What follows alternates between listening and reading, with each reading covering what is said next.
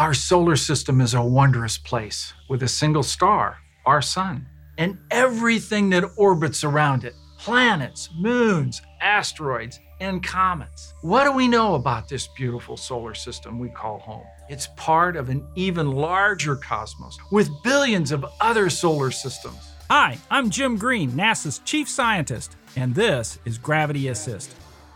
With me today is Dr. Alex Young from Goddard Space Flight Center. And Alex is a solar scientist, a physicist who's been studying the sun, its output, and what we call space weather his whole career.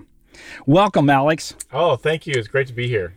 You know, what do we mean when we use that term space weather?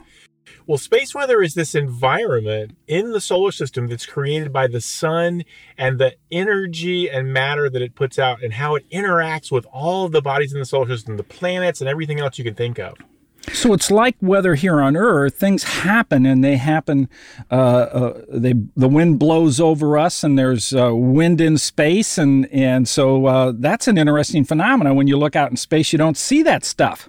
That's right. And so we have this sort of somewhat steady wind that's coming off the sun. We call it the solar wind. And that's the sun's hot atmosphere, which is streaming out into space. It carries away the sun's magnetic field. And sometimes we even get these explosions and huge, almost like tsunamis that ride on top of the solar wind. And these are the more energetic phenomena that make up space weather. So these are things like flares and coronal mass ejections. Right. So the sun has a very strong magnetic field, and that magnetic field gets twisted up inside of it much like the way rubber bands get twisted, they have tension, they have pressure, and sometimes they get twisted enough and they snap. They snap violently, releasing energy. A flash of light we call a solar flare through the whole electromagnetic spectrum. And sometimes they spit out these huge blobs of material and magnetic field. Those are called coronal mass ejections. And both of those can create shock waves that excite particles to near relativistic speeds. And so we get this storm of energetic particles. You know, those are the kind of things, those particles you can't see, but they certainly can affect everything that we do from our instruments on our spacecraft, but also for human exploration, uh, not only on station, but when we go beyond low Earth orbit. Exactly. And they are creating this very, very dynamic but hazardous and hostile environment for humans out in space, but as well uh, all of our technology, because all this stuff is electromagnetic. And so it interacts with technology, which is electric in nature. Alex, what's the worst solar flare you've ever seen from the missions you've been involved in? Well, the biggest one that I know of, and it actually happens to be the biggest one that was ever recorded in the space age, happened during a time period of about two weeks, end of October, beginning of November, we call the Halloween storms in 2003. And one of those flares that occurred just as the, the flaring region was rotating out of view on November 4th created, we call it X class flare. And this one was off the charts. It was bigger than anything we'd ever seen. And in fact, our instruments couldn't even record it. So we had to estimate how big it really was. So when these flares take off and they start accelerating particles, does that happen in all directions or is it very directional? Well, flares, the, the light itself is is not directional. It's pretty isotropic. So I mean if you see it anywhere that region is visible in the sun, you will see it. But the particles, those are very directional. They they are created by jets and that's actually this, those particles are actually slamming into the sun creating the light and then they're streaming out into space. But those are very focused. You know that other phenomena you mentioned that coronal mass ejection what's uh, what's the worst cme you've ever seen? Well, the worst CME I've ever seen happens to be, again, the biggest one we've seen in the space age. On July 2012, we had an event. We actually, it happened on the side of the sun, and it was caught by one of our other spacecraft, Stereo, which are in fact orbiting the sun. They're not looking from the Earth facing direction.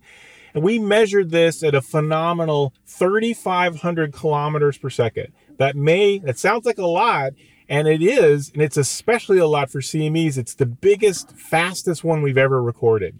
So these are bubbles of reconnected magnetic field, and in those bubbles are all the atmosphere that it captures, and it just sort of lifts off and then flies at us.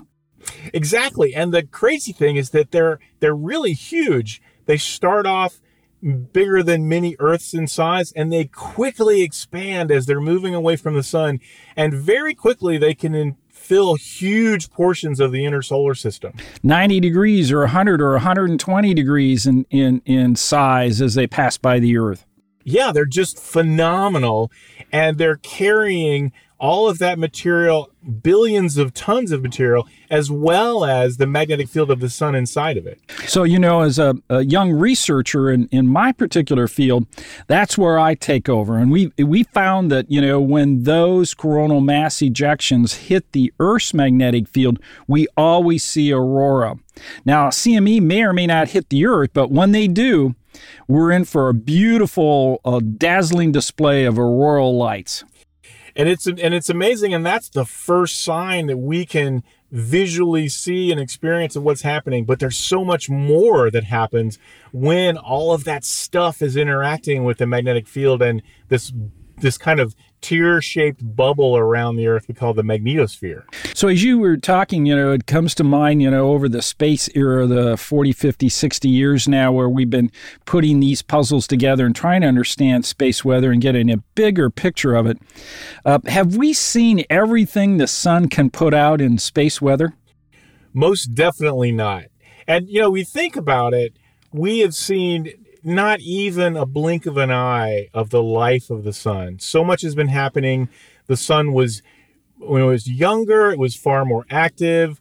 And we've really only seen a little bit. We know from looking at historical records, both things that humans have recorded in terms of aurora they've seen, that there are huge storms. But we also see signatures in radioactive elements, carbon 12, beryllium 10. These are things that are left by nuclear reactions in the atmosphere with particles. And we can see these traces in things like ice cores and tree rings. And we know there have been much bigger events in the past. You know, what are some of the big historic events that we've been studying? Well, there have been a few in the in the modern age and space age. The one that I talked about, the whole series during October, November 2003 Halloween storms. A very famous one, 18 sorry, uh, 1989 uh, March, that was when there was actually a storm that caused a power outage in Quebec, very well known. But the the big one that most people try to refer to is what's called the Carrington event, and that was seen by uh, Richard Carrington in England in September, the end of August, beginning of September, uh, 1859. There were a series of events, and he saw the first white light flare. So a solar flare visible in, in white light with a telescope from a sunspot. And then a few days later, they observed aurora here on Earth. And that's the first time they made the connection between these magnetic eruptions on the sun, the flare, and something occurring here at Earth. Yeah, actually, scientifically, one would think that that is the start of um, uh, the beginning of understanding some aspects of space weather. So Carrington was an astronomer at night, and during the day, he uh, he sketched sunspots. And uh, the, how the story goes, uh, as he was sketching the sunspot, uh, it actually came out of focus for off and on and, and he, he worked hard to try to focus it couldn't get it focused then he realized this is a real event I'm looking at. Right. So he ran all over the observatory looking for people to take him up to the telescope, but this was at 11:30. They were all at the lunch. and so um, uh, you know he had to he had to uh, discover it on his own. But fortunately, another astronomer uh, also looking at the sun at the same spot uh, saw it too. Right, and so this is the beginning of the modern age of space weather, and it's still to this day the the the key event that everybody compares to when they talk about a big space weather event and the kinds of things that space weather can do. Yeah. Now, one of the reasons for that is, as you mentioned, uh, indeed he saw uh, the reconnection occurring just above the so- uh, sunspot, and that's what the flare started to do. And then a coronal mass ejection lifted off. 17 hours later, there was the aurora. Now, coronal mass ejections take what? Like 80 hours typically uh, to go from the sun. Right. And so 17 hours, this thing was really moving and it had an enormous amount of mass. And then, uh, and then the aurora was uh, observed uh, cutting right through the United States, through Mexico, and down into Central America. So pretty, pretty spectacular event. And this was uh, a really cool event for a lot of reasons. And we've seen similar things even with this July 2012 event.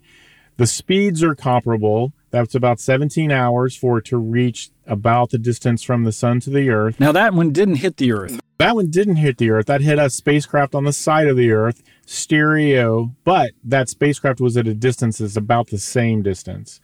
But the other aspect was we also saw this effect of multiple events where one event kind of clears out the way and then the big one blasts through and it's it's got this free rein to just Yeah. sweep through the solar system and slam into the earth in this case. Yeah, so it's a double whammy. It's really two coronal mass ejections. Those regions are so active uh, that they continually reconnect. Now, they come from really big sunspots. Right. We're talking sunspots that are many times the size of the Earth. And these sunspots, the bigger they get, the more complex they get. We can see how much energy they have contained inside of them. That gives us an indication of what sort of activity might we see. So, are there other events like the Carrington that are that we can go even further back? We can, and there's been one that's been talked about recently. It's now called the Charlemagne event by some because it's estimated to be within a period of about 774 or 775, somewhere in that period during the time of Charlemagne. It was first recorded in carbon 14 in tree rings. Wow. Now, the original estimate was that this event was a thousand times the Carrington event. Wow. But then uh, this was put out by a group from Japan. But then some other scientists sat back and tried to figure this out. And they said, something doesn't seem right here. This is just a little bit odd. So they looked at their calculations, realized that they didn't calculate for a very focused particle event. And they treated it as kind of a giant bubble around the entire sun. And turns out it wasn't a thousand times bigger, but it's still 10 to 20 times bigger than the Carrington event. And that's Okay. just massive. Well, what would happen to uh, you know our technologies today if an event like that occurred? Well, it could be quite catastrophic. And there have been studies by the national academies, estimates certainly billions and billions of dollars of damage, estimates up to even trillions of dollars because it would have such a global impact on our technology infrastructure. We could see power outages across the globe in, in interconnected power grids, especially. There would also be impact to communications, but another aspect, satellites. We would possi- possibly lose many satellites. Yeah, so uh, the modern day technologies are are kind of su- susceptible to these space weather effects. And one of the aspects about this is that we are now in an age with technology we didn't have even during 2003, and certainly not during 1989. We've been in a relatively small solar cycle. That's the 11 year activity cycle. So we actually don't really know what a massive or strong solar event would do to the infrastructure that we have today. So now that we know about this and we're becoming much more aware of how active the sun could be because it has been more active in the past, how can we protect our technology here on Earth? Well, there are a lot of things we can do. One is simply prediction, that is, trying to make some sort of estimate of when an event is going to occur. Now, as you mentioned, CMEs, they have they take some time to get here. Now, as far as a solar flare, there's not a lot you can do. Once you see it, it's here. So there you just have to be prepared for fast reaction time, knowing that you have a spacecraft, there's activity on the sun, and what kind of adjustments can you make to the spacecraft flight and flight controls. So we're studying things like drag and whatnot to, to better understand that. But the other things we can do is when we talk about the impact on the power grids, We can improve the power grids themselves, improve the infrastructure, and even when we know an event is coming, we can do simple things like turning, basically turning the power grid off for a short amount of time, what we call a brownout. It's just like if you knew there was a lightning storm coming near your house, the first thing you might do is unplug your stereo. Right. In fact, um, uh, how it affects our power grids is really because of the aurora. The aurora has huge currents that are in the ionosphere, and so as they pass overhead, they induce other currents in our power grid that aren't usually there, and therefore they can overload the transformers, burn them up, and, and that's what causes the massive power outages. Exactly, because these currents are looking for places to travel through large conductors. And, you know, we also see not just this happening in power lines, but we even see these large currents conducting through pipes uh, pipelines. Yeah, right. that pipelines. Can act, that can actually cause corrosion to increase in the pipeline. So, as uh, we talked about these uh, massive uh, coronal mass ejections that occur, sometimes they hit the Earth, sometimes they don't. But, but you know, we've got other planets out there. That's right. So, what happens to them? Well, uh, it they definitely interact with all the bodies in the solar system, and they have had impact over the years. Uh, we now have had a mission called MAVEN, which has been studying Mars for a long time, looking at atmospheric loss. And we believe that over billions of years, solar wind and coronal mass ejections have slowly stripped away the atmosphere. And the atmosphere we see today on Mars is not the atmosphere it used to have. Right. Um, but the other aspect is what is the magnetic field of those different planets? Some planets like Mars don't have a magnetic field, a global magnetic field right now. Venus, in, in addition. Um, so the kind of magnetic field determines the interaction that's going to occur, but it definitely occurs with all of the bodies in the solar system. Do you think there's a little bit of connection with uh, space weather and the importance for um, the formation of life in our solar system? Absolutely. Uh, one of the things we know is the sun has changed over time. It was it was much dimmer in the past. Uh, it was spinning much faster, but it was also much more active. We estimate the early sun was producing many Carrington-like events on a daily basis. Wow! But the also the spectrum of those that star was different. We get much more UV, much more X-rays. So all of the planets were being bathed by huge amounts of radiation and this has had an impact on how atmospheres themselves formed. These this radiation is interacting with these atmospheres, uh, changing how they evolve, and it could have had an impact on the energy source itself needed to spark life. Because, as I mentioned, the sun was dimmer, and we have what's called the young sun paradox. So, did we have enough light, enough energy to support life? But there are other energy sources, the particles, uh, not just visible light, but the X-ray and UV. So these are all pieces of the puzzle that we have to take into into effect. Yeah. So the faint young sun, you know, means that it was very dim in its past. And that paradox, what that's all about, of course, is we know early on that Venus, Earth, and Mars had an enormous amount of water, and yet it had so much um, uh, energy from other sources than just the visible light. Right. And the the cool thing is, you know, we've always talked about the Goldilocks zone, this region where it's not too hot, it's not too cold, thinking in terms of liquid water. But what all of this research has now shown us is that that whole idea of what is it to be habitable is much more complex. And we have to understand the activity of the star and all the other energy sources that it's producing to really define what we mean by habitability for our planets in our solar system as well as exoplanets. Yeah, so the study of space weather's got to factor in. And so that really is really all about an evolution of the central star. So, as you mentioned, our star, uh, the sun, uh, was rotating much faster in the past. It was dimmer, but uh, all kinds of other things were going on. How, uh, how is it going to continue to evolve, evolve? What is the next steps? Well, it will um, continue on the course that it's on right now for quite a while, but eventually, inside the sun, it's currently using as its fuel source hydrogen, which it's turning into helium. Eventually, once it uses all that up, it'll turn to the helium and start fusing it.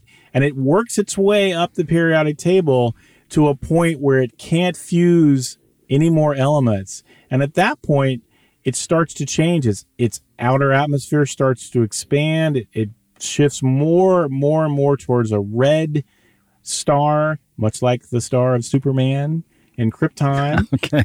And it is becomes what we call a red giant and it, it starts to fill the inner solar system. We know about these because we can see stars that are like that as you describe red giants and and other evolved stars that have about the mass of our own sun. So it's got to be uh, connected. It's a, it's a normal process of the evolution. And now we have computer codes that actually calculate that over time Exactly. I mean, all of this is the coolest thing about it is just recognizing that we are living in such a small little period, a snapshot of what's going on. And as we understand how the planets have evolved, we have to understand how the stars evolved and connect all those pieces over time. You know, one of the things that I love to do when I talk to uh, my colleagues is really try to understand how they got into this field. What was the events in their life that really got them excited about their science, gave them that gravity assist that propelled them forward to become the scientists they are today? So, Alex, what's your gravity assist? Well, it's a it's a multi-part assist. It's a couple of little tiny pushes and then one giant push uh, I started off uh, when I was a young kid. I saw the original Star Trek, not in, in, in syndication, and I was fascinated by this idea of exploring space and especially the character Mr. Spock, the scientist on the Enterprise. And so I thought, man, this would be so cool to be able to do that. And then not around the same time, I saw a show by Carl Sagan called Cosmos, and he took you around the universe in a spaceship. He had his own spaceship and he explored and I started to see, hey, I can actually do this. I can actually be an explorer like Mr. Spock, but I can do it in real life and study the universe from here with telescopes and spacecraft. And it was an exciting time because it was the early 80s. So Voyager results were coming out. I was writing to NASA. They were sending me pictures from Jupiter and Saturn. Cool, cool. And at the same time, I was getting specs for the space shuttle. Uh, and we were just beginning with the launch of that. So all this was happening. And as I slowly slipped into high school, at that time, my dad was an art professor, and one of his colleagues was a physics professor. And they made a deal. The physics professor's daughter wanted to study art, and I wanted to study physics. So they said, if we can swap and in the afternoons go and meet with each other and learn. So I went and met with a physicist while his daughter met with my dad. Wow. And I learned about physics. He helped me and I built a laser and did went to sci- to the science fair and really got into all of this. And so the, all of it just sort of came together finally. And that was the piece that just shot me out and that was the really, really serious assist. That's fantastic. Well, Alex, I really enjoyed our time today talking about the sun. Certainly one of my favorite subjects. And uh, really appreciate you here uh, giving us your wisdom and letting us know what's happening in the field today. Well, thank you. And I am so excited that you had me here. This was fantastic. Join us next time as we continue our exploration of NASA science. I'm Jim Green, and this is your Gravity Assist.